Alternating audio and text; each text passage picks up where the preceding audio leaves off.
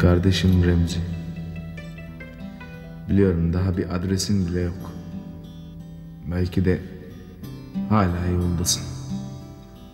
Öyle bir zamanda çekip gittin ki. Ulan düğümlendin sanki. Görsen nasıl bir telaş içindeyim bütün gün. Bazen aldığım nefesler yetmiyor. Çünkü Havva teyzenin kiracısı. Çünkü Havva teyzenin kiracısı